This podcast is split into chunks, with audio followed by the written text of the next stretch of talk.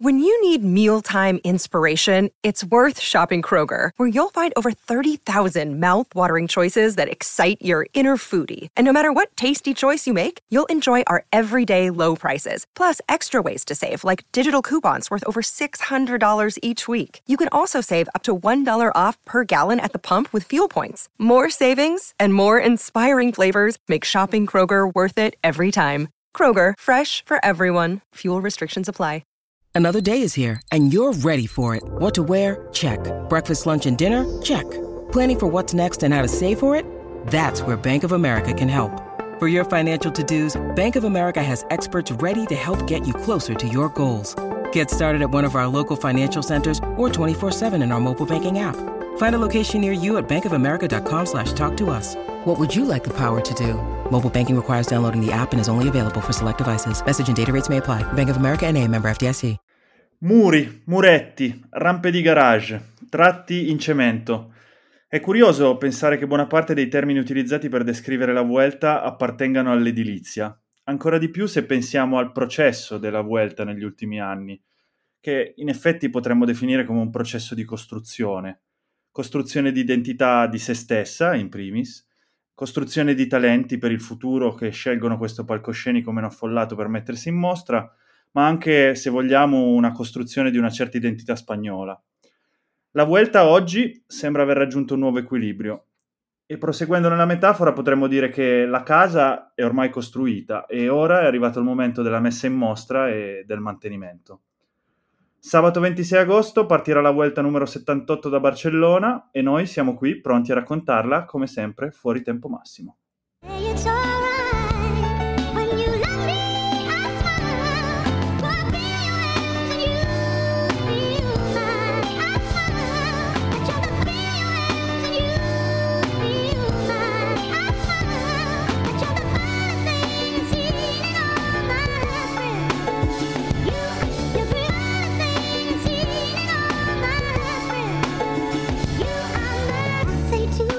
Benvenuti dunque alla puntata numero 11 di Fuori Tempo Massimo. Io sono Gabriele Gianuzzi e qui con me oggi per iniziare a parlare della Vuelta c'è come sempre Umberto Preite Martinez. Ciao Umberto, come stai? Ciao, ciao, benissimo, grazie. Ciao a tutti, ciao Gabriele. E beh, che dire, ben, bentornati, bentornati a tutti quanti. È stata un'assenza che a me è sembrata lunghissima, in realtà mi sa che sono un po' sfasato io, però insomma saranno tipo due o tre settimane o, o giù di lì. Però... Un beh, paio di settimane. Un paio, di settimane, settimane, qualcosa. Vabbè, il tempo giusto per ricaricare le batterie e affrontare una nuova grande corsa a tappe. Una grande corsa a tappe eh, che inizia dal, dalla Spagna e oggi quindi non siamo soli eh, perché abbiamo il piacere di avere con noi il primo ospite di Fuori Tempo Massimo. Eh e, e, questo è giornalista spagnolo di ciclismo, direttore del podcast spagnolo alla cola del peloton, ma anche eh, community manager della Vuelta Spagna sui canali social. Abbiamo con noi Albert Rivera Rabal. Ciao Albert. Ciao, ciao ragazzi, è un piacere essere qua con, con voi, spero vada tutto benissimo in questo tempo di riposo, come ha detto Umberto prima de, della Vuelta a Spagna. E niente, chiedo scusa prima di tutto a tutti gli ascoltatori per, per il mio italiano. Eh, non mi alleno molto ultimamente, però ah, eh, ci provo, ci provo oggi. E, è possibile che sarà comunque migliore del nostro, quindi non è, non è un grosso problema. però volevo chiedervi, eh, inizia la Vuelta, che sensazioni avete? Eh, sia del percorso che i favoriti, non lo so, partite un po' a ruota libera. Ma sai, la, la Vuelta io l'ho sempre percepita come, diciamo appunto, mh, mm, come è sempre stata effettivamente percepita, almeno da, in Italia, cioè come il terzo grande giro, anche in ordine di importanza e negli ultimi tot anni, ora non mi ricordo di preciso da quando, anche in ordine temporale. Quindi era un po' l'ultimo giro di ruota, l'ultima, l'ultima, spiaggia per chi aveva fallito i suoi obiettivi in precedenza e si ritrovava poi a fine stagione a dover giocarsi tutto sulle strade di Spagna, insomma. Col tempo invece è diventata, quindi l'ho sempre seguita ecco con quest'occhio di vabbè sì, ma cioè il ciclismo vero si fa da altre parti. E non me ne vogliate, insomma, voi amici spagnoli, però insomma l'idea era più o meno quella, almeno da queste parti. E, e invece no, invece negli ultimi anni, ma anche insomma una buona decina d'anni, è diventato qualcosa molto più di questo, è diventata una, una, corsa che va seguita e che è bello anche seguire anche per la strada che ha preso. Quindi sono anche molto, sono molto contento di, di, poterne parlare e di poterla seguire con, con grande attenzione, anche perché quest'anno, fra l'altro, anche più degli anni scorsi, c'è gente cioè si rinnovano delle sfide, si rinnovano e c'è anche la novità di Vingegord che chissà come esce dal Tour de France e quindi diciamo che sembra come start list forse non dico a livello del tour ma quasi insomma. Mm. No, forse per i, parlare de, dei favoriti sì è una de, delle migliori de, di sempre nella Volta a Spagna ma io, io penso questo che, che, ha detto Umberto è un, una chiave no? per parlare della, della, Volta a Spagna, quella evoluzione che ha, che ha sofferto in questi ultimi 15 anni, perché il tempo passa.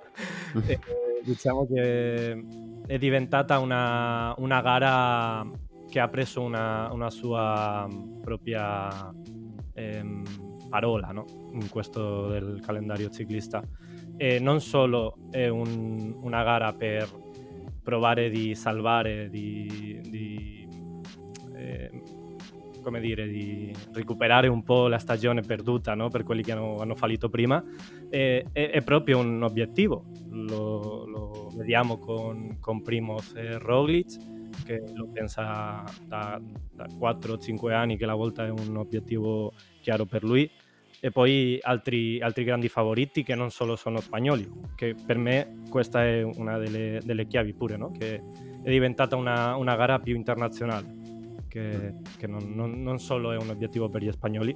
Quindi in questo momento arriviamo a una Vuelta a Spagna molto molto internazionale con eh, favoriti tipo tour. Eh, sicuramente non arriviamo ancora alla classe media che ha, che ha, il Tour de Francia o il proprio, il proprio giro, però, però, sì, sì, è una, un, una nuova essenza de, della Volta a Spagna eh, in, queste, in, quest'anno, diciamo che è, è un, un passo avanti di, questo, di quello che abbiamo visto prima. Non so se mi sono spiegato molto. sì, sì, benissimo, benissimo. No, fra l'altro ne approfitto, insomma, secondo me, ecco, mentre parlavi riflettevo, probabilmente la Vuelta è ad oggi un, il, forse il, il, grande giro fra i tre grandi giri che è più focalizzato su, eh, sui grandi giri, cioè mi spiego meglio, è il più focalizzato sulla classifica generale proprio, cioè che attira più uomini per la classifica generale e meno cacciatori di tappe, velocisti e via dicendo probabilmente.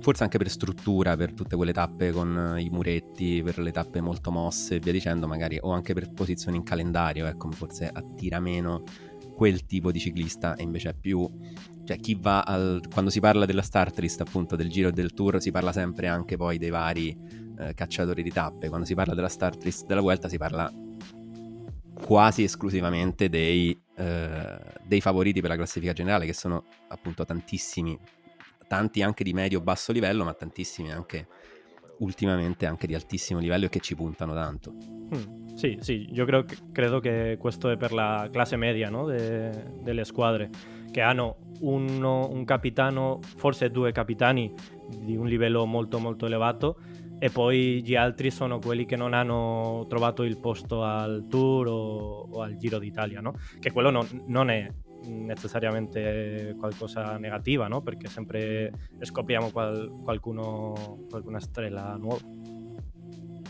Sì, avete già iniziato a parlare dei, dei, favoriti e adesso entriamo nel vivo del discorso. Io aggiungo le mie, le mie sensazioni nel, visto che sta per partire la Vuelta, è, diciamo, è, è, forse uno dei miei grandi giri preferiti, anzi, forse è il mio preferito. Eh, adoro... Perché uno dei so tre, insomma. Quindi... Sì, no, è vero, è vero, è vero. Sì. No, eh, di, di, dico il mio favorito, il mio preferito, eh, perché? Perché è incontrollabile, è incont- incontrollata, eh, sia per il percorso, anche il fatto di avere queste salite a tratti impossibili, passare per questi paesini sperduti in mezzo alle montagne con queste rampe in cemento. Eh, mi piace tanto perché gli dà quel non so che di selvaggio. Mi sembra, mi sembra un po' alle volte un ciclismo ipermoderno però su strade iperpassate, non lo so, mi sembra di tornare un po' alle origini del ciclismo talvolta quando si passa in, alcune, in alcuni, passi, in alcuni pezzi della Vuelta, quindi sono molto gasato, sono sincero, anche perché eh, questa, questa Vuelta, e adesso partiamo anche con, con i favoriti, eh, diciamo ha preso tutto ciò che di buono ha costruito la Vuelta in questi ultimi anni e l'ha pompato con gli steroidi e ha, ha, ha creato un, un, mostro di, di, di tappe e di, di, percorso e di favoriti veramente, veramente entusiasmante. Un, sono... un, modello che ha, che ha um, copiato un po' il Tour de, de France. È, mm-hmm. è la, stessa, la stessa azienda, non pochi che organizza le, le due gare, quindi quello si vede, però secondo me è stato eh, i, i, francesi che hanno visto che quello che hanno fatto in Spagna funziona e dicono eh, oh, perché non lo facciamo noi? Quello che abbiamo visto quest'anno di tutti i giorni quasi due o tre giorni come mm. molto non succede niente o due giorni non succede niente, terzo montagna, terzo finale in alto, quindi que- questo è una, quello che dice Gabriele, no? che è la, quello proprio che ha la Volta a Spagna e che ha fatto un po' eh, copiare ai francesi. Bene, dai, partiamo subito. L'avete detto, tanti favoriti. Ci sono sicuramente Remco Evenepoel, nuovo campione mondiale a cronometro. C'è Primoz Roglic, campione del Giro d'Italia. C'è Jonas Vingegaard, campione del Tour de France. Io partirei da questi tre, poi non so se voi avete altri nomi, eh, aggiungeteli pure nel frattempo. No, mi vanno bene questi. no, eh, sono sicuramente loro tre, perché sono il campione uscente e gli ultimi due, cioè sono gli ultimi tre vincitori di grandi giri in circolazione, quindi eh, per forza di cose sono i principali nomi, ecco. E fra i tre sono quello che lascia molte più incognite paradossalmente è Vingegaard perché arriva alla Vuelta dopo aver vinto il tour. Un tour che secondo me è stato anche molto dispendioso da parte sua eh, ma in generale è stato molto dispendioso eh, tant'è che abbiamo visto Pogacar che è arrivato poi ai mondiali eh, insomma abbastanza lesso ecco, dopo, la, dopo la prova su strada insomma ma pure durante la prova su strada ha accusato un po' E, però al di là di questo, insomma, è, un, è, stato un tour molto dispendioso, quindi bisogna un po' capire come ne esce. E, e soprattutto essendo la sua prima esperienza, credo che fa un, un'accoppiata del genere. Mm. Dal, da parte sua, però, c'è di buono che c'ha Roglic in squadra e quindi diciamo che può stare un po' più tranquillo con Roglic in squadra. La Jumbo, soprattutto, può, sta- può sperimentare far fare a Vingegaard due giri di, di, seguito perché tanto c'è Roglic che in caso le castagne dal fuoco te leva e poi probabilmente la Vuelta di quest'anno almeno è una Vuelta da quello che mi sembra di capire eh, di, di, aver visto insomma almeno dal percorso un po' più esplosiva e meno di, di resistenza vera e propria. Cioè sono, ci sono pochi tapponi eh, veramente impegnativi e ci sono tante invece tappe in cui conta molto di più l'esplosività e anche sullo stesso Angliru, diciamo, cioè nel senso è una salita in cui non, non entra, è una tappa, o meglio, è inserita in una tappa in cui non entra troppo in gioco la resistenza, come ad esempio nella tappa del Tourmalet, che poi magari ne parliamo.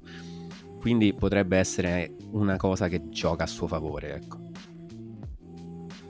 Sì, sì no, Bingegar o Bingegor, eh, il maledetto nome che sempre sbaglio. Eh, essendo un campione non, non può venire alla, alla Vuelta, non può eh, correre la Vuelta senza fare bene, no? Non può venire qua alla terza tappa e disconnettare e lasciare tutto a, a Roglic, secondo me. Quello non, non vuole dire che, che, debba vincere, no? Però, però sì che se, secondo me se, se, la squadra lo, lo porta qua eh, vuol dire che, che, viene qua a vincere, eh, a provare a vincere. Eh, que- quello fa che Roglic forse non, non, non abbia quella eh, quel, quel, liderato no? che, che, sempre ha avuto qua in, in la Volta a Spagna perché Vingegaard ha, ha, ha fatto la gara in 2019, penso che è stata la prima, sì. la prima sua presenza, eh, però era, era un, un, gregario di lusso per, per Roglic. No, non era manco un gregario perché era, no, il, sì, sì, era il, la prima volta no, che l'abbiamo visto sull'Angriru che si corre quest'anno. Quindi non so, per, per me eh, Vingegaard è una, una, incognita nel senso che deve, deve farlo bene, ma mh, mm, non non capisco come lo, come lo, lo organizzerà questo eh, il Jumbo Visma, no? Perché Roglic è il suo obiettivo, Vingegaard non era il suo obiettivo, si, si dice che, che, sì, però penso di no, e, e poi stanno tutti gli altri no? che, che, possiamo parlare, però secondo me Vingegaard deve venire qua a farlo bene, a, a lottare fino alla fine, non, non, non capirei un'altra cosa. Sì, sicuramente. Quello sì, cioè nel senso da uno della sua caratura non può, ma non, proprio non può permetterselo anche per come, anche per tutte le, non dico polemiche, ma insomma tutti i paragoni che sono sorti con Pogacar che va sempre a vincere ovunque tutto quanto, se si presentasse alla Vuelta senza l'idea di impegnarsi fino in fondo per cercare quantomeno di vincere diciamo che la sua immagine in quanto campionissimo del ciclismo attuale eh, andrebbe un po' a intaccarsi, ecco. Pensa, pensa Renko Benepool, terza tappa, e fa una figurazza di quella grande che fa lui e mette un minuto a Vingegaard. Sarebbe un, mm-hmm. secondo me, psicologicamente in questa gara di chi è il migliore del mondo, no? eh, non, non, si lo può permettere manco Jumbo, no? come, come, squadra, no? che certo. il, suo, il suo grande capitano eh, faccia quello. Quindi secondo me viene qua eh, pronto per lottare. E io eh, invece ehm, so, sono un po' in disaccordo con voi, nel senso che... nel senso che... Strano. No, allora, io vedo... Sono d'accordo con voi con il discorso che non può permettersi di, di perdere malamente però penso che arrivi alla, alla Vuelta eh, con, eh, avendo già vinto il Tour de France, viene con eh, il cuore leggero, nel senso che banalmente può essere buona, un buon appoggio per, per Roglic. Eh, non tanto per tirarlo in salita, anche perché comunque le salite che ci sono, come dicevamo, non serve avere un compagno che ti tira in avanti, però magari eh, mettendo gli avversari di Roglic in difficoltà, attaccando perché non puoi permetterti di lasciarlo andare via, perché logicamente è il campione che è. E quindi rispondendo ai suoi attacchi magari potrebbe lasciare a Roglic eh, la possibilità di fargli male eh, successivamente. Un po' quello che ha fatto Roglic per motivi diversi, perché poi si era infortunato nel, nel primo tour di Vingegaard l'anno, l'anno, scorso. Quindi lo vedo un po' più in quell'ottica lì. Eh, mi, mi, mi, piace tantissimo vedere di nuovo il duello che abbiamo visto solo in parte al Giro d'Italia tra Evenepoel e Roglic. Eh, perché al Giro d'Italia forse abbiamo detto che Roglic ha vinto, però fino a quando c'era Evenepoel non aveva dimostrato così tanto, anche perché arrivava da, da un infortunio. Adesso vediamo che Roglic eh, se l'è preparato bene questa, questa vuelta, quindi arriva, almeno anche da quello che dicono eh, in Jumbo Visma, arriva al massimo della forma, nella migliore condizione possibile, e Venepool che arriva molto bene, però con l'incognita comunque di non aver concluso il Giro d'Italia per cause esterne, per il Covid, e però magari questo potrebbe dargli... Cioè, Evenepoel lo vedo che non può permettersi di sbagliare. Evenepoel nel suo processo di crescita quest'anno deve portare a casa un, una vittoria di peso e la vittoria a cronometro al mondiale, per quanto sia importante, non, non, mi sembra quella vittoria che possa fargli dire ok, anche questa stagione è andata bene, sono migliorato rispetto all'anno scorso, non lo so. Sì, sono d'accordo. Sono, cioè, anche la Liegi che ha vinto, per carità, grandissima vittoria, cioè grandissima tacca da scrivere sul palmarès che hai vinto la tua seconda Liegi. Per come è stata vissuta, forse sì, cioè non ha lasciato, non ha quel peso eh, che invece da uno come dalla stagione di Remco Evenpool ti aspetti, cioè non c'è effettivamente, sono d'accordo, quel percorso di crescita. Quindi sì, lui qui ha tutto da, da, perdere perché se non vince allora tutti a dire ah vedi anche l'anno scorso avrebbe perso perché c'era Roglic che si è fatto male, allora pure al giro non avrebbe vinto perché allora sto fenomeno è poi invece vince solo le cronometro. Non lo so, è tosta per lui, cioè è in una brutta situazione, ecco, sicuramente. Sì, sì. Eh, Renko sempre deve dimostrare, no? È come quello che gli, gli persegue a, tu, a tutto, tutto, tutte le stagioni. Però eh, in realtà deve dimostrare no? un po' quello che ha fatto lo scorso anno in montagna alla Vuelta a Spagna è stato una grande, una grande dimostrazione no? di che è un, un, grande corridore, però ancora mancano un po'. Quest'anno la Vuelta il Tourmalet eh, con quella tappa dell'acqua, no? diciamo che una, una tappa molto, molto impegnativa, con salite vere, come si, so, si, si dice, no? Eh, deve, deve vincere lì ai grandi. Eh, quello, quello, deve farlo Renko. Mm, non è che se non lo faccia, se non lo fa, eh, non è un possibile vincitore di, di turno, perché questo sai, non, non, possiamo dire così. Certo. Però sarebbe un, un passo, no? forse non indietro, però non, non, non avanti, no? quella crescita di essere il grande campione di grandi giri che, che tutti pensiamo che lui vuole essere. Ecco, oltre, oltre, a questi tre si inseriscono poi tutta una serie di outsider che comunque sono uomini importanti. Prima di registrare ne abbiamo parlato un pochettino, dove lo mettiamo, dove non lo mettiamo. C'è anche per esempio Geraint Thomas. Come lo vedete? Io onestamente mh, ho deciso di non metterlo in, nella lista dei primi tre perché eh, non lo so, mi sembra un, un gradino sotto. Però sicuramente eh, è tra i papabili, potrebbe, potrebbe provarci a, a, lottare per la vittoria oppure no. Hai detto tu Albert, io... No, no, sembra difficile no? di, di, vedere a, a Geraint Thomas in, lottando per la vittoria con quelli, con quelli tre, no? soprattutto con, con un Bingor stilo un tour. Però dovrebbe, dovrebbe perché è quello che, che corre in una squadra big, una squadra top. E lui ha fatto un giro d'Italia quasi perfetto, meno 400 metri, 600 metri. E, e, e poi si è, è, allenato perfettamente per arrivare a questa, a questa Volta a Spagna per, per vincere.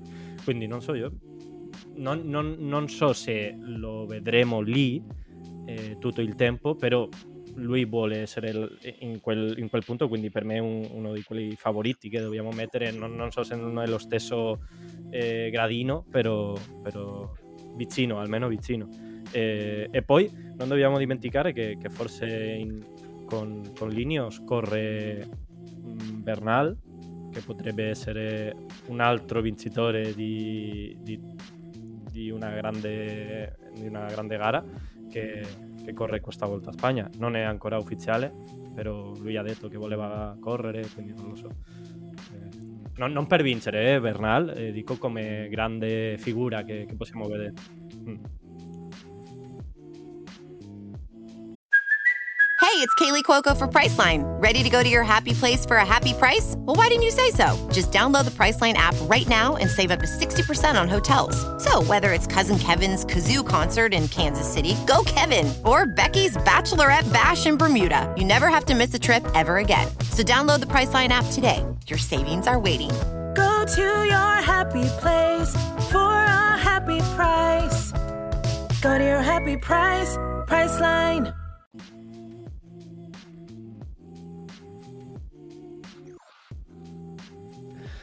E bentornati a Fuori Tempo Massimo, un podcast di fenomeno eh, che flagellato da problemi tecnici in, in, mezzo ai quali cerchiamo di parlare di ciclismo, in questo caso appunto come avete notato della Vuelta in Spagna.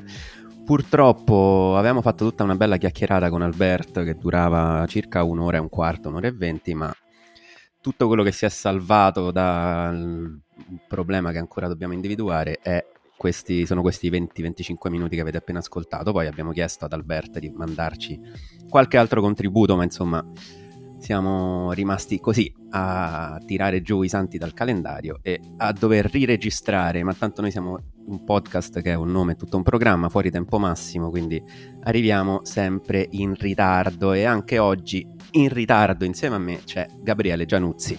Ciao Gabriele. Ciao Umberto, ciao a tutti. Perso gli audio, io ho anche perso un po' la voce nel frattempo, eh, però, però arriviamo, arriviamo in questo caso forse al pelo del tempo massimo, prima che inizi, prima che inizi la vuelta, forse riusciamo a salvarci, non è ancora detto, però ci proviamo, dai, vediamo quanto sarò, siamo rapidi noi oggi a registrare, quanto sarò rapido io a montare tutto, visto che eh, Dario ci ha detto questa è la traccia audio, poi se sai montare su Audacity vai, pensaci te. E, e quindi vabbè, se ci saranno problemi di audio, di cose del genere, non vogliatemene, perché purtroppo questa ce la facciamo da soli, visto che è sabato, eh, oggi parte la Vuelta. Eh, ne abbiamo già parlato nei 20 minuti precedenti, quindi non facciamo di nuovo tutta l'introduzione. Stavamo parlando però di eh, Geraint Thomas, dove Albert ci ha detto la sua. Eh, fra l'altro colgo l'occasione per ringraziare Albert Rivera, mh, mm, che si è preso un'ora e passa del suo tempo per, per essere nostro ospite e quindi lo ringraziamo molto. Poi voi non avrete occasione di sentire tutte le risposte alle domande che gli abbiamo fatto, intelligenti, le domande ovviamente intelligenti o stupide che fossero, non saprete mai qual è la sua città preferita della Spagna. E... ma saprete la sua opinione su Garen Thomas, che più o meno si sposa anche con quello che penso io di Garen Thomas, cioè che non è molto non lo vedo molto bene in, questo, in, questa Vuelta di Spagna per le sue caratteristiche, per uh, le caratteristiche del percorso, diciamo, un percorso che richiede molta esplosività e molta... Mm, cioè sono tante rampe, tante salite molto dure, l'abbiamo visto come è andato in difficoltà nell'ultima tappa, del, nell'ultima cronoscalata del giro sulle rampe del Monte Lussari e le tappe, le salite di questa Vuelta sono a parte il Tourmalet, a parte qualche, mm, qualche tappa qua e là, ma tendenzialmente sono tutte più, molto più simili al Monte Lussari che non alle salite del Tour a cui lui è più adatto.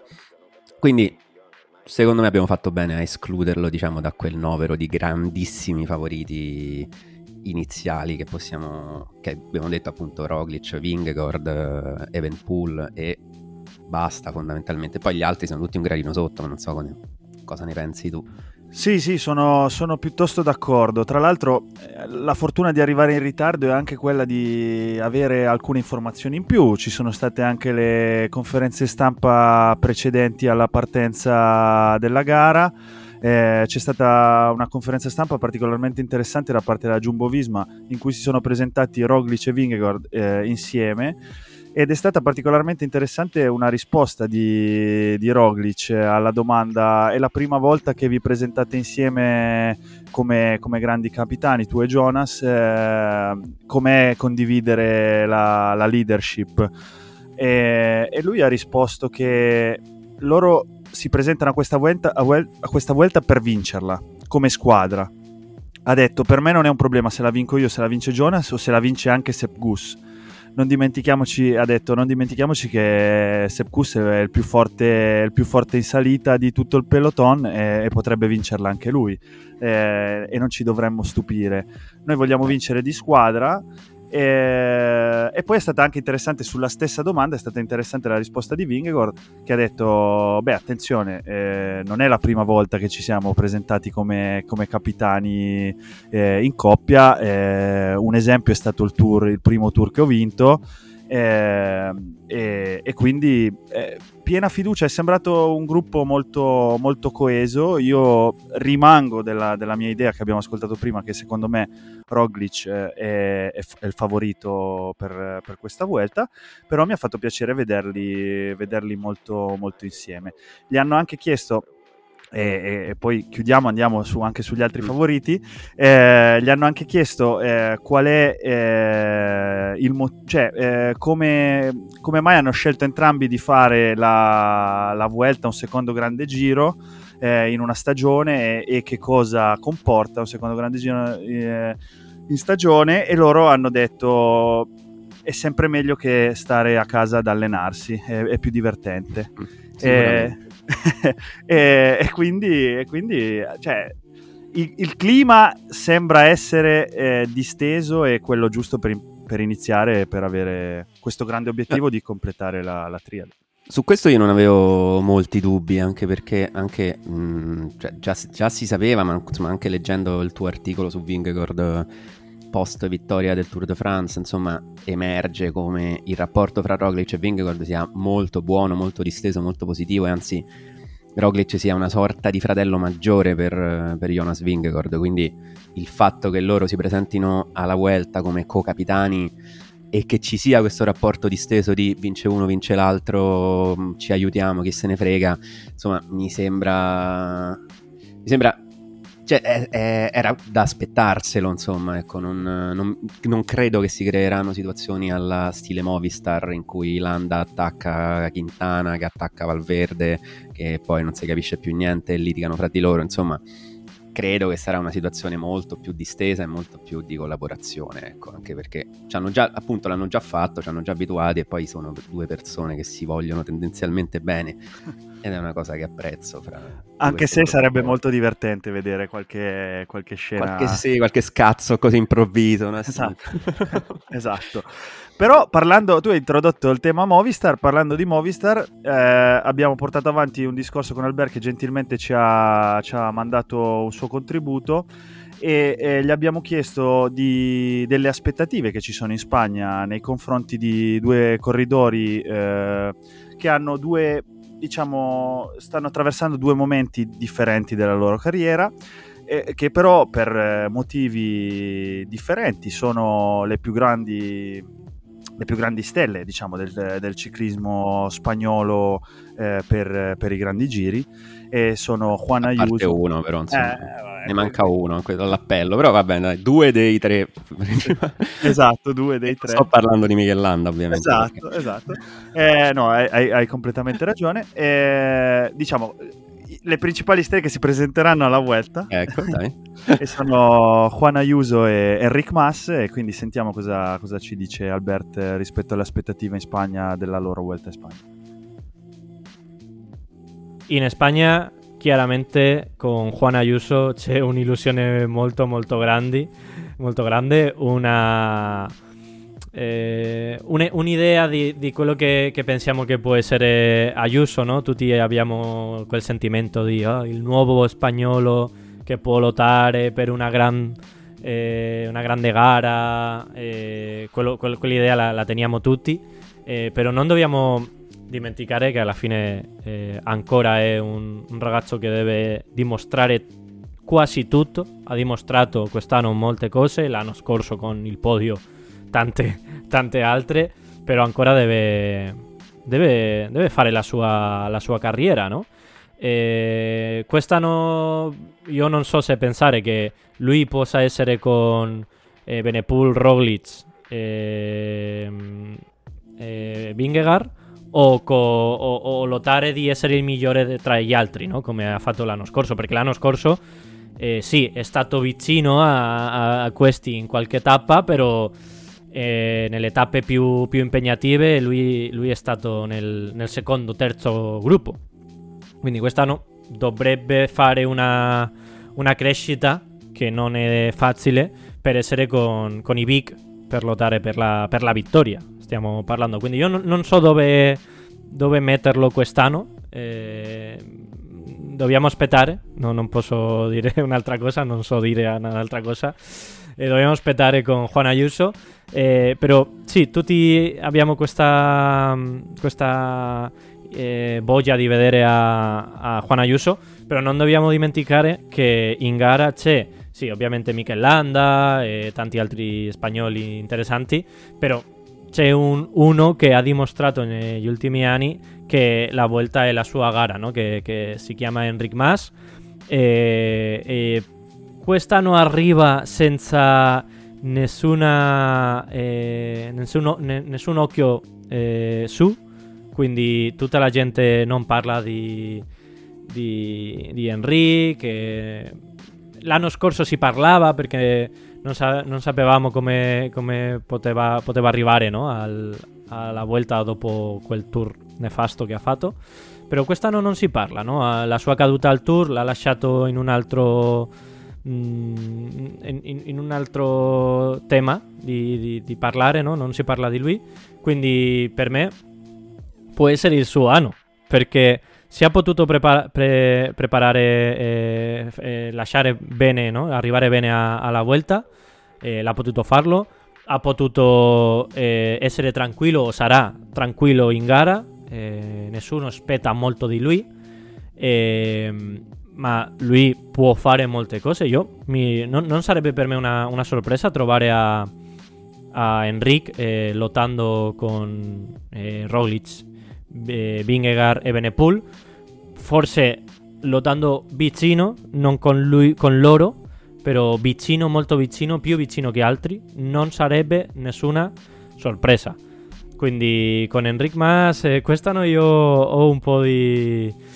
non so, di sensazione di, di che possiamo vedere cose interessanti di, di Enric e, e niente degli altri alla fine pues, eh, Mikel Landa sicuramente cercherà di, di, lottare tappe, se si vede molto bene sarà lì vicino nella classifica generale, però non, non, non, si aspetta molte cose di, di lui in, questo, in questa um, vuelta, eh, in, la in la lotta per la classifica generale.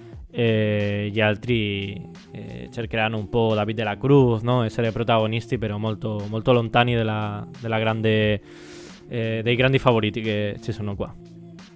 Avete sentito quindi una voce che ormai dovreste aver imparato a conoscere, eh, Albert, e la sua opinione, sulla sua visione, o meglio, da insider spagnolo su questa questione di Ayuso e Massa. Ayuso, il giovane rampollo in rampa di lancio, Mass Dir, definirlo il vecchio leone è un po' ingrato visto che ha tipo 27 anni, 28 anni, eh. una cosa del genere, insomma, quindi e, e poi non, non, non, mi sembra un grande leone, però vabbè. Vabbè, non volevo essere così cattivo nei suoi confronti. No, no, effettivamente è uno dal carattere un po' mite, ecco, non, non mi sembra proprio un, un leone.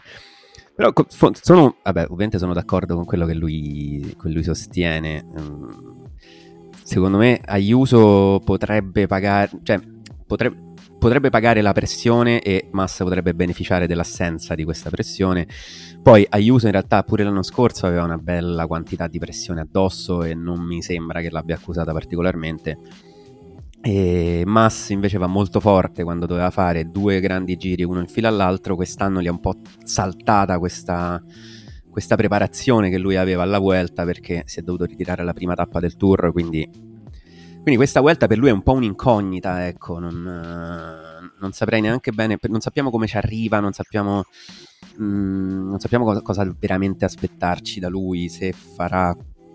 Cioè, già se fa la Vuelta dell'anno scorso, comunque è tanta roba perché eh, è arrivato secondo, quindi tantissima roba. Quest'anno però Roglic si spera che arrivi fino in fondo, Vingegaard eh, è venuto qui con l'intenzione di vincere la Vuelta di Spagna quindi sarà molto più complicato per lui. E... Non so neanche se è una volta che si adatta tanto alle sue caratteristiche da questo punto di vista. Ma allora, ehm, nel frattempo è anche uscita un'intervista questa mattina Oh. su Marca eh, in cui eh, Enric Mas sostanzialmente dice il secondo posto non mi vale niente eh, perché l'ho già ottenuto tre volte, quindi cercherò di andare all-in. Ecco, eh, se questa all-in, eh, il fatto di andare all-in però implica che o vinci o perdi tutto. E- e- è, una cosa, è una cosa positiva perché comunque non l'abbiamo mai visto un Enric Mas rischiare per vincere. Quindi è, è una scommessa che potrebbe anche andargli bene. Sul fatto del percorso, sì e no, nel senso che allora forse a cronometro eh, c'è, c'è tanta cronometro, e dopo lo vedremo nel percorso. eh, potrebbe pagare, però c'è anche tanta salita, eh, salite su cui lui va meglio, non ha quell'esplosività, però non va male nelle salite ripide anche, tipiche della, della Vuelta. Quindi secondo me eh, potrebbe, potrebbe, essere, potrebbe essere qualcosa di, di interessante. Se, se andrà all'attacco, e questo non è che l'abbiamo visto molto spesso, eh, potrebbe, potrebbe riservare alcune sorprese. Lui ha riconosciuto, ha fatto la ricognizione delle tappe asturiane, quindi dell'Angliru, ma anche quella della Cruz molto interessante, eh, qualche settimana fa. E quindi chissà che proprio lì non, eh, non vada a cercare qualche, qualche imboscata. Io magari nell'ultima tappa, se è molto vicino, potrebbe tranquilla- cioè, tranquillamente, in realtà no, perché non... Appunto l'hai detto te, non è uno che ci ha abituato ad attacchi sconsiderati, anzi, è uno che anzi, ha sempre... Ecco, mi ha stupito questa sua dichiarazione perché lui in realtà effettivamente è uno che ha sempre puntato al piazzamento più che altro, cioè arrivava quinto al tour e la salutava come una vittoria che ci sta, eh, come, come livello a cui può ambire quindi ci sta salutarla come una vittoria. E non mi aspettavo effettivamente questa dichiarazione, anche soprattutto quest'anno che comunque la start list è molto agguerrita e molto eh, dura da, da, contrastare e soprattutto in cui lui è così un punto interrogativo perché non l'abbiamo vi- ancora praticamente mai visto quest'anno sui grandi giri. E Vai, no. no, no, niente, sono d'accordo, son d'accordo con te. Eh, sarà un grande punto interrogativo che scopriremo giorno dopo giorno su, su, questa vuelta. Io volevo inserire in questo dibattito, oltre ai grandissimi favoriti, c'è anche tutta una pletora di nomi molto interessanti che parteciperanno. E tra gli altri citiamo Joao Almeida, eh, Timen Aresman che correrà con Thomas. Eh, nella nella Bora ci sarà Vlasov con, eh, con Igita, ma anche Lennar Kamna, Lennar Kemna. Eh, c'è Caruso, c'è Menkis, c'è, c'è, tanta gente. Sì, io sono molto curioso soprattutto dei, di vedere i giovani all'opera in questa vuelta che sono come al solito tanti e, e molto agguerriti, quindi soprattutto in Grupama ce ne sono tanti. Eh, la Grupama porta tutta la sua schiera di giovani tipo Lenny Martinez. Vediamo anche Lorenzo Germani cosa, cosa combina. E, e, poi c'è eh, perdonatemi amici fiamminghi se lo pronuncio malissimo ma questo nonostante le mie conoscenze della pronuncia fiamminga questo proprio non so come si pronunci. Eh, c'è Oit de Brooks eh, que- questa la so è Kian, Kian Oetebrooks Kian. Oetebrooks e Kian quindi. Sì vabbè Chan effettivamente non si può sentire però Kian Oetebrooks eh, lui giovane molto interessante alcuni lo, l'hanno già bollato come fenomeno tipo il nuovo Remco come se Remco fosse già vecchio no? perché ha vinto un sacco di corse under 23 un sacco di corse juniores. Io come eh, un po' cioè lo vorrei ancora vedere, cioè nel senso l'ho visto poco nelle categorie giovanili, mentre invece Remco l'avevo visto spesso e volentieri, quindi avevo più un, potevo dare un giudizio più preciso su di lui prima che arrivasse fra i professionisti. Lui, Kian, l'ho visto poco, mh, mm, però sono un punto molto curioso di vederlo, di vederlo quest'anno alla Vuelta. Potrebbe, cioè se tutto gli gira bene, potrebbe anche essere un, un grande nome per il futuro, diciamo, è ancora molto acerbo e bisogna capire quanti margini di miglioramento effettivamente avrà e oggi, cioè, oggi alla Vuelta è diciamo, il banco di prova principale per capire se potrà essere effettivamente uno di quelli che va a giocarsi le grandi corse a tappe con questa generazione di fenomeni, quindi parte della generazione di fenomeni, oppure diciamo un... Non voglio dire un bluff, però vabbè, diciamo un bluff, tanto, mm, chissà, tanto fenomeno è la piattaforma delle, delle valutazioni estreme, quindi diciamo un bluff o un fenomeno. E quindi questi sono, diciamo, tendenzialmente i nomi che mi appassionano di più, cioè quelli giovani, perché la Vuelta fondamentalmente è sempre stato terreno di, da caccia dei giovani fenomeni del ciclismo mondiale, che vengono mandati alla Vuelta proprio perché tradizionalmente, diciamo, è il grande giro un po' più rilassato. Ecco. Sì. Sì, sì, sono, sono, completamente d'accordo. Mi correggo, non c'è Menkis, eh, mi, sono, mi, sono, sbagliato. Eh, sono d'accordo con te su, sui, sui, giovani ho grandissime aspettative per Lenny Martinez. Mi intriga anche la scelta archea di mandare Kevin Vaclin al suo primo, al suo primo grande giro. Molt... Mi piace come corridore, sono curioso di vederlo. Sarà anche molto interessante vedere Lenner, Lenner Van Etvelt eh, della, della Lotto Destiny.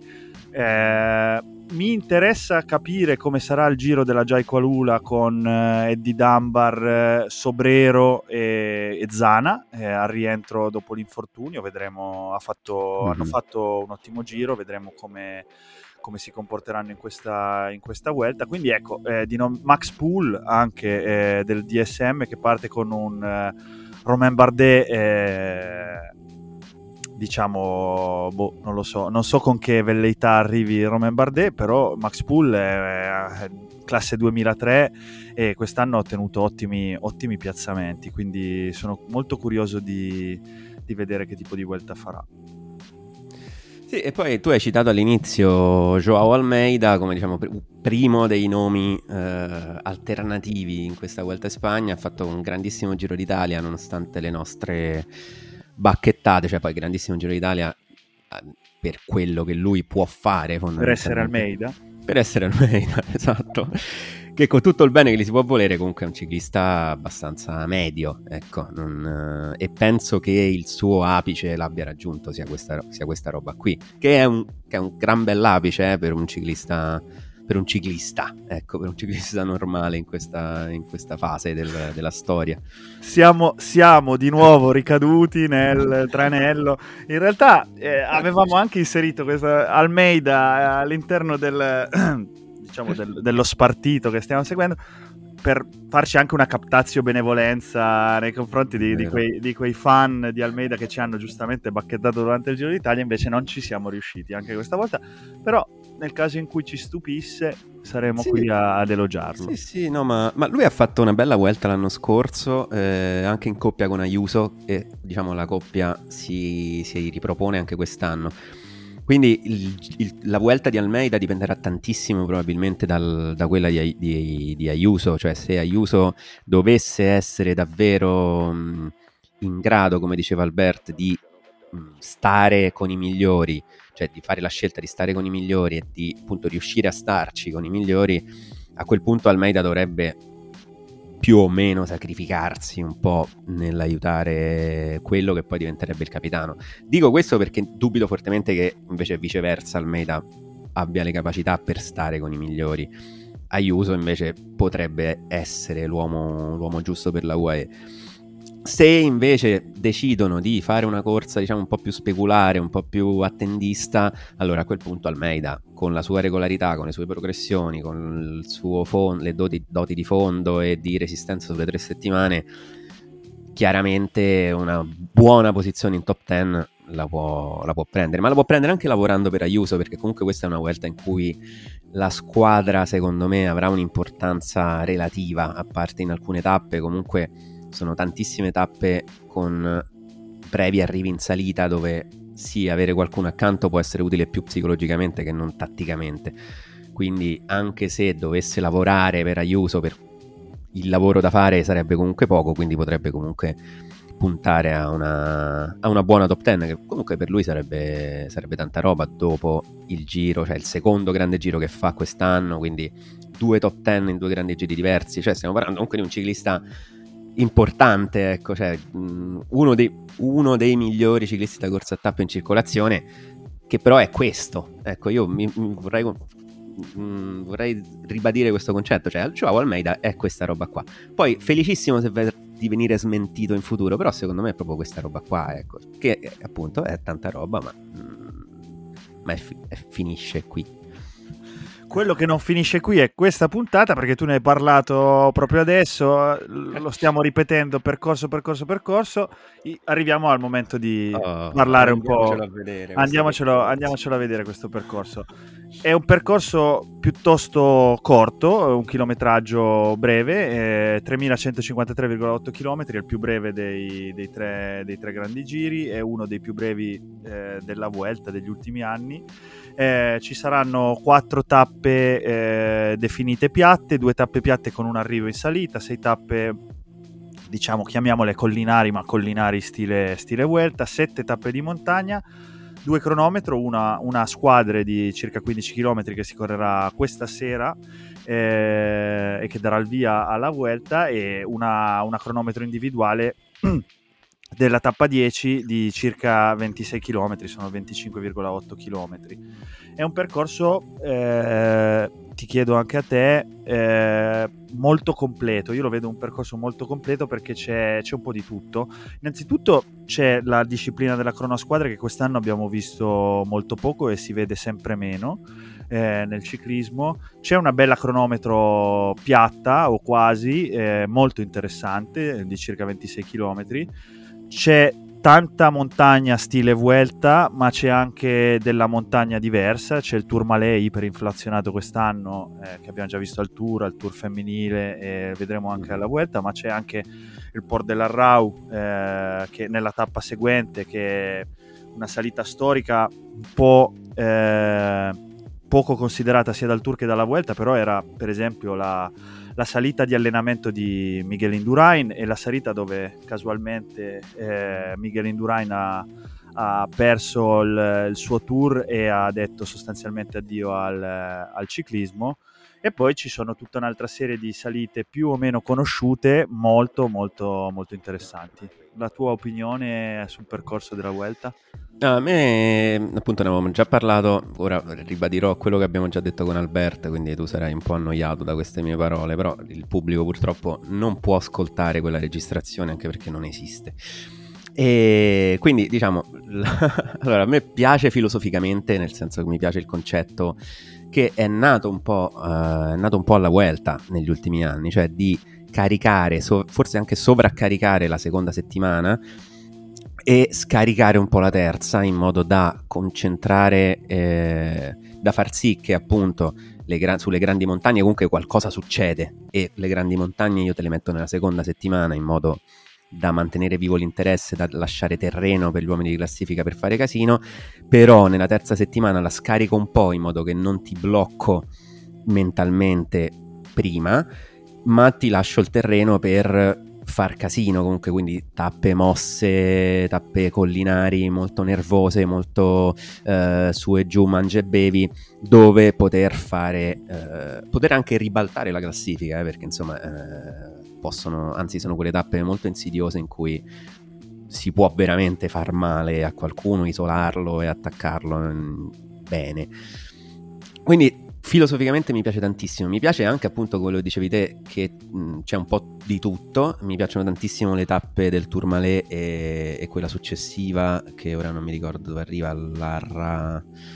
L'Arra, L'Arra Belagua. Ecco, sì. l'Arra Belagua, quelle sono belle tappe, mi piace anche la terza tappa uh, ad Andorra, con l'arrivo ad Andorra che è una tappa di montagna vera e propria, finale, gli ultimi 8 km, insomma sono tipo tutti al 10%, quindi sopra i 2000 metri si arriva, insomma subito alla terza tappa pronti via può fare, può fare tanto, tanto, casino in, in, ottica classifica generale e in ottica futura per, per, la classifica della Vuelta e per quello che poi succederà nelle tappe successive. L'unico appunto che ho da fare, che vi avevo fatto, è che eh, ci sono secondo me un po' troppe tappe piatte con strappetto eh, conclusivo, cioè con strappetto proprio rampetta conclusiva. E quello mi piace un po' poco, nel senso che magari avrei preferito vedere magari qualche tappa un po' più mossa o magari anche qualche tappa per velocisti in più o, o quello che vi pare, però ecco, non sta roba, cioè che va bene un paio di volte, ma sono un po' sbragato con, con l'italiano nel, in, questa, in questa risposta, però insomma, ecco, quella è l'unica pecca che ci vedo.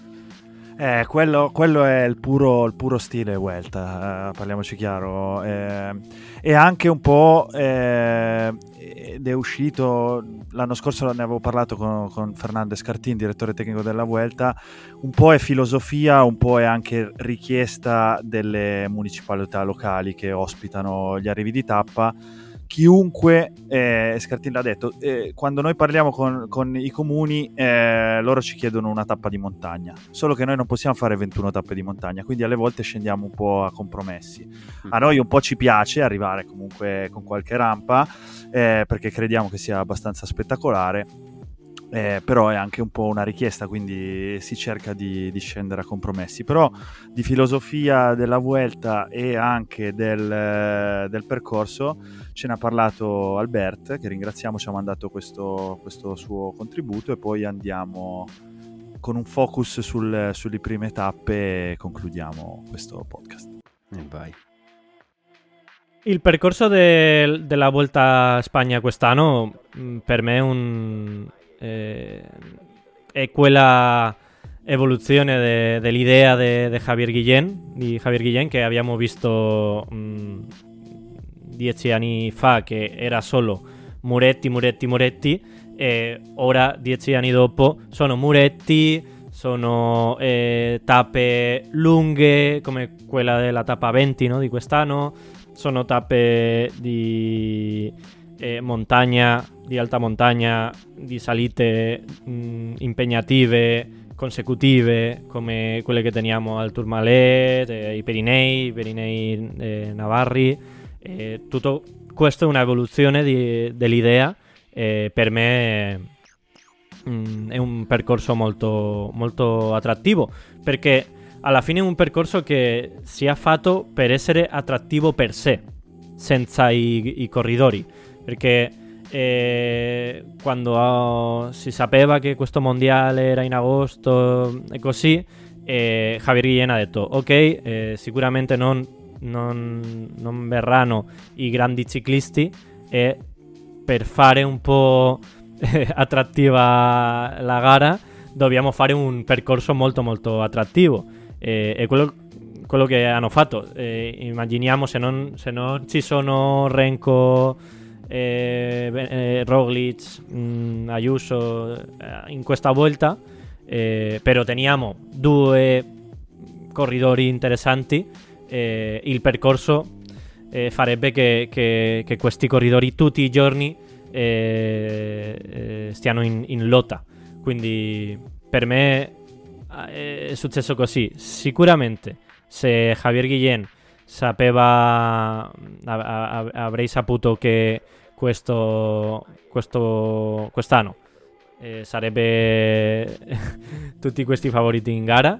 Eh, sarebbero tutti, tutti, questi favoriti in gara e non avrebbe fatto questo percorso così impegnativo. Però, vabbè, per, per, per noi, per i, per i tifosi, no? penso che è un percorso molto molto attrattivo, con grandi corridori e non possiamo mh, mm, fare altra cosa che, che aspettare che, che, i corridori mh, mm, approfittino questo, questo percorso. Bene, bene, benissimo. Quindi abbiamo anche l'opinione di Albert eh, sul, sul, percorso e sul cambio eh, di filosofia che la Vuelta ha avuto in, eh, in, questi, in, questi, anni col passare del tempo. Andiamo un po' più nel dettaglio, se sei d'accordo Umberto, sì, delle, sì. delle, prime tappe che, che, vedremo in questi giorni, prima del prossimo podcast, che qui lo, lo annunciamo. Eh, ci sarà anche un prossimo podcast sulla Vuelta, eh, diciamo problemi tecnici permettendo. Speriamo, sì, che vada tutto liscio. Comunque dovrebbe essere dopo la cronometro tendenzialmente. Esatto. Fra la cronometro e il Tourmalet, uno di quei giorni, uh, vediamo come siamo messi.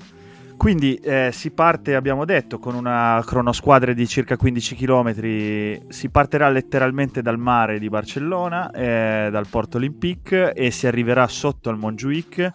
È una crono eh, abbastanza tecnica con qualche curva a 90 gradi, sostanzialmente, sostanzialmente piatta. Eh, ci sono dei lunghi rettilini, sarà molto interessante vedere quali squadre eh, prenderanno. Non so tu come la vedi questa, questa cronosquadra, chi sarà il favorito? Io penso Jumbo e Ineos. Sì, beh, loro sono le squadre più storicamente attrezzate per questo tipo di, di sforzo. Anche la Quick Step a volte ha fatto delle belle delle belle cronosquadre. Ora non so bene come si. Qu- quanto hanno, abbiano lavorato. So per certo, sì, cioè sappiamo benissimo storicamente che Ineos e Jumbo sono due squadre molto attente a questo tipo di sforzo. E quindi mi sorprenderebbe se dovesse vincere una squadra diversa da queste due. Poi si prosegue con la tappa 2 eh, di domenica da Matarò a Barcellona, eh, si arriverà eh, con l'arrivo stavo per dire l'arrivo classico del Montjuic della Volta Catalogna, ma in realtà non è proprio quello classico perché eh, si prende dal verso opposto, però diciamo c'è questo strappetto nel finale eh, che, potrebbe essere, che potrebbe essere interessante. Eh, tappa 3 lunedì 28 eh, da Suri ad Andorra eh, quello che diceva prima Umberto una tappa di montagna una tappa di montagna vera e propria. Ci sono due colli nel finale il Col d'Ordino e, e la Rinsal eh, è una tappa che tende verso l'alto perché dalla, dalla Catalogna si va, verso, si va verso Andorra è molto molto interessante. Ci sono due salite si, to- si sfiorano i 2000 metri sono due salite con pendenza a doppia cifra e soprattutto la seconda è molto dura nell'ultimo tratto, quindi sarà, sarà lotta tra i big quasi assicurata. Sì, e qui magari possono, cioè, mh, essendo la terza tappa, bisognerà, mh, secondo me, qualcuno dovrà cercare di eh, mettere in difficoltà chi magari arriva un po' più mh, mm, scarico a questa volta di Spagna, no? nel senso, certo ormai ci hanno abituato i ciclisti moderni, i ciclisti contemporanei ci hanno abituato a arrivare pronti via già al 100%, però se qualcuno dovesse invece aver pianificato di essere al top un po' più in là e magari al terzo quarto giorno accusare un po' il colpo perché mh, mm, insomma, si dice spesso no, che il primo giorno stai una bomba, il secondo giorno stai una bomba e poi il terzo giorno invece consecutivo un po' rischi di accusarlo. Ecco, lì chi sta bene invece dovrà cercare un po' di sfruttare questa, questa situazione, però mh, vedremo, vedremo chi riuscirà a farlo, anche perché è una tappa che si adatta un po' a tutti, a tutti i favoriti per la generale, quindi mh, un po' da, da capire. Sì, da, da capire, lo, vedremo, vedremo, vedremo appunto la, la, come, come, decideranno di affrontarla.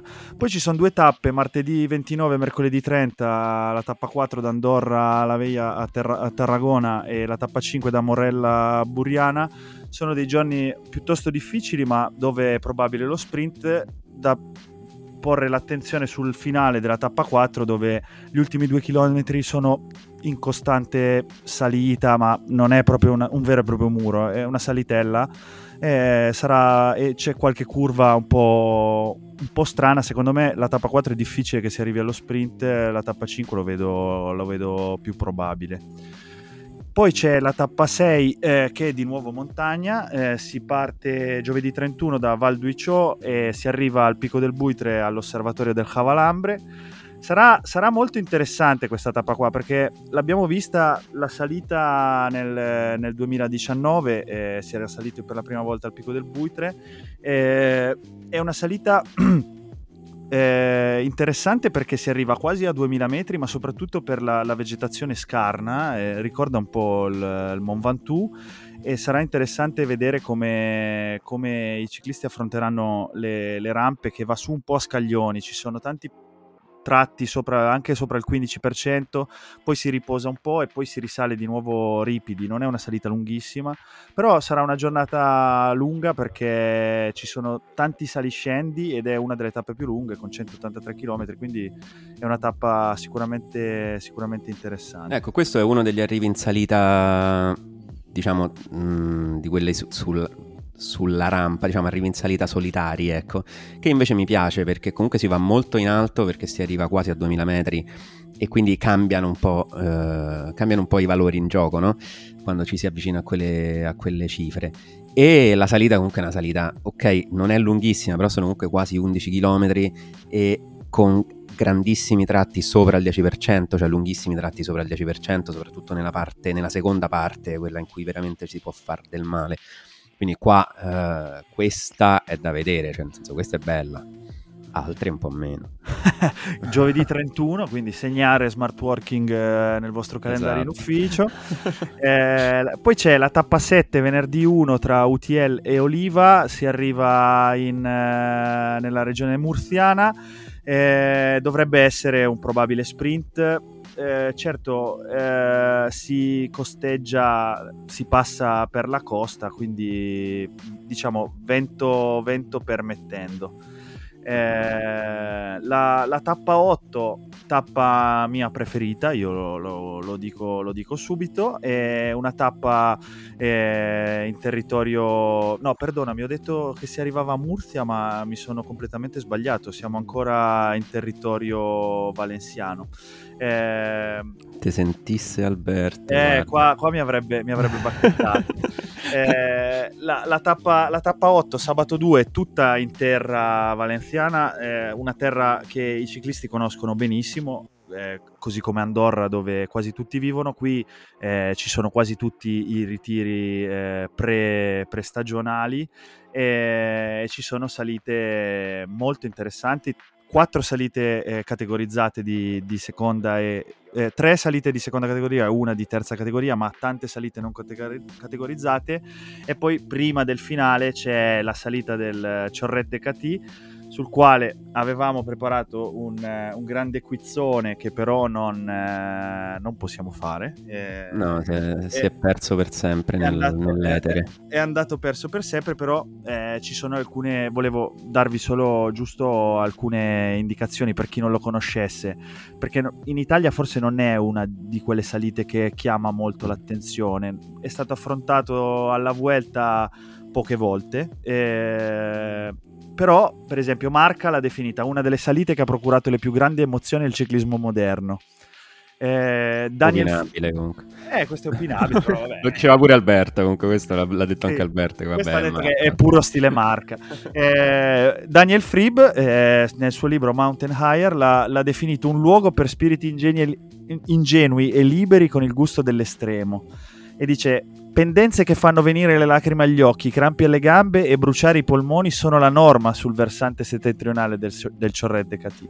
E sarà proprio il versante che affronteranno eh, durante la Vuelta in Spagna. eh, un versante che ha punte al 22% e ha diciamo 3 km che non, eh, in cui non scende Mm. sotto il 14 no 5 km no 3 km No, sono 3 km e mezzo, forse 4. esatto 3 km che non scende sotto il 15% quindi molto molto godurioso per me Sì, perché è molto esplosiva come, come- come tappa, come situazione, no? Cioè, nel senso, sono proprio- è proprio una rampa dei 4 km al 20% verso la fine. Poi non è, non è un arrivo in salita, ma c'è la discesa e poi l'ultimo tratto, diciamo, in pianura verso il traguardo, l'ultimo chilometro e mezzo.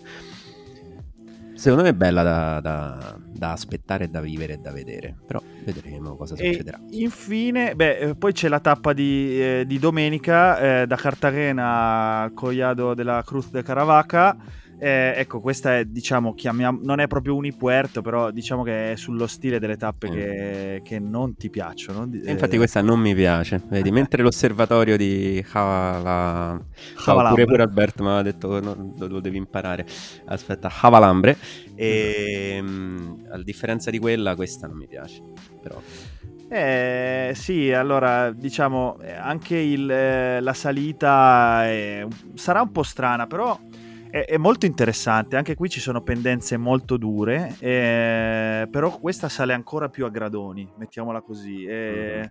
e sarà, vedremo. Eh, per me qua sarà una tappa da fuga più che da, da lotta per, gli, per, i big, onestamente. Sì, è probabile. Poi magari quei big, se ci avranno occasione, potrebbero provare a fare qualcosa. Però, insomma, col fatto, come hai detto te, sono rampe con poi tratti in, in cui si può respirare, in cui addirittura ogni tanto scende eh, e poi riparte 100 metri al 20% e poi di nuovo piano.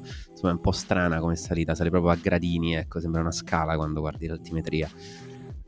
Non, so, non, non mi ispira. Mm. Sì, e, e infine, beh, eh, l'ultima, poi dobbiamo chiudere eh, perché stiamo andando veramente troppo lunghi e, e poi Dario cioè, ci ammazza dopo questa. eh, la, la, tappa, la, tappa, 10, eh, ci sarà un giorno di riposo dopo la tappa della Caravaca della Cruz, la tappa 10 di martedì 5 è la cronometro individuale da Valladolid a Valladolid eh, ci sono circa 26 km. La prima parte è tortuosa, la seconda parte ha dei lunghi rettilinei dove gli specialisti possono fare veramente la differenza. Sì, la seconda parte è proprio un drizzone che fanno avanti e indietro, quindi lì è proprio devi spingere a più non posso e lì si vedrà veramente la differenza secondo me fra eh, Remco e, e, tutti gli altri. Forse Vingegaard se si ripete come, come al tour, ma tutto da vedere. Roglic eh, al giro aveva preso già un po' di aveva preso se non sbaglio mezzo secondo al chilometro da un Remco Evenpool con il covid quindi che già soffriva dei sintomi del covid credo che contro un Remco al 100% avrà poche possibilità di sopravvivere vedremo insomma gli altri e gli altri secondo me ancora più indietro curioso di vedere Ayuso in queste situazioni, che lui comunque è uno che si dovrebbe difendere molto bene a cronometro, ma stiamo comunque parlando di due fenomeni, cioè Vingegaard e, e Remco sono due fenomeni di questa specialità che eh, secondo me dovrebbero qui incrementare parecchio il loro vantaggio nei confronti dei loro avversari, ma lo andremo a scoprire la prossima volta che ci sentiremo, che sarà appunto fra la cronometro e il Tourmalet Secondo, eh, te, secondo te, sì, secondo te, eh, poi chiudiamo veramente, Pippo Ganna questa crono la può vincere, la deve vincere? No, la può vincere ma non la deve vincere. Cioè, nel senso, appunto, abbiamo detto ci sono fenomeni qua, eh, Ganna pure è un fenomeno del cronometro e la distanza gli si addice perché comunque siamo intorno ai 25 km, quindi fa il caso suo. È anche molto piatta come, come cronometro, quindi può spingere parecchio. Quindi la può vincere, cioè è uno di quelli che eh, alla fine era stato molto vicino a Remco al, al mondiale, eh, quindi certo poi durante un grande giro eh, è diversa la situazione, però, però sì, cioè, ha voglia. Chiudiamo con, eh, con, il tuo podio. Io mi sono rifatto dire da Alberti il suo e, e, te, lo dico, e te, lo dico, subito. Secondo Albert, eh, primo è Venepool, secondo Roglic e terzo Enric Mas prima Evenepoel, secondo Rocky e terzo Eric Mass. Sì, è vero, me lo ricordavo che aveva messo Mass prima di Ayuso. E... Rischiosa questa cosa. E io non mi ricordo cosa avevo detto l'altra volta e quindi stavolta ti dico uh, Evenepoel, Ayuso, Roglic. E io eh, ti dico Roglic e Venepool e il terzo io avevo detto Mass, però a questo punto eh, ti direi... Eh, boh, no, ti ridico Enric Mass. Stavo per dire, Lenny, Mar- stavo per dire Lenny Martinez, ma... Ah, sarebbe stato molto... No, poi gliela tiri troppo, dai. No, no, infatti, non voglio. Eh, se no, voglio. tanto non ci prendiamo, esatto. poi dici Lenny Martinez terzo, poi... No, non, voglio, non voglio, non voglio, non voglio. Lascialo correre spensierato sto ragazzo. Esatto, ma comunque la adesso la, la gruppa Ma è orgasmica. La gruppa Ma è, orgasmica. è stupenda. Sì. E, e, sarà, e, sarà, c'era un'intervista a Marc Madio, poi concludiamo, eh, in cui diceva il fatto di aver portato eh, così tanti eh, giovani dalla squadra development alla prima squadra ci permette anche di correre in una maniera eh, che loro hanno appreso eh, durante gli anni in Continental e che nessuno nel World Tour si aspetta. Quindi sono mm. molto curioso di vedere eh, vederli all'opera tutti, tutti insieme. E vediamo allora cosa saranno queste strategie che nessuno si aspetta. E poi detto da Madio, insomma, fa... sì, magari, magari, è staccarsi al primo. No, no, dai. No, E, e, niente, allora io ne approfitterei per ringraziare ancora una volta Alberto Rivera che appunto ci ha, ci ha regalato delle preziose risposte, dei preziosi commenti per questa, questo avvio di Vuelta. Alberto lo potete trovare in, nel podcast spagnolo alla colla del peloton oppure eh, scrivendo a, eh, su Twitter alla Vuelta, al canale ufficiale della Vuelta che verrà gestito da lui stesso medesimo. E infatti non abbiamo potuto riregistrare insieme a lui questa puntata proprio perché lui era impegnato col lavoro, ecco, visto che ora partono. visto, visto noi stiamo registrando proprio sabato mattina, insomma è ora di pranzo e noi stiamo qua e loro partono alle 7.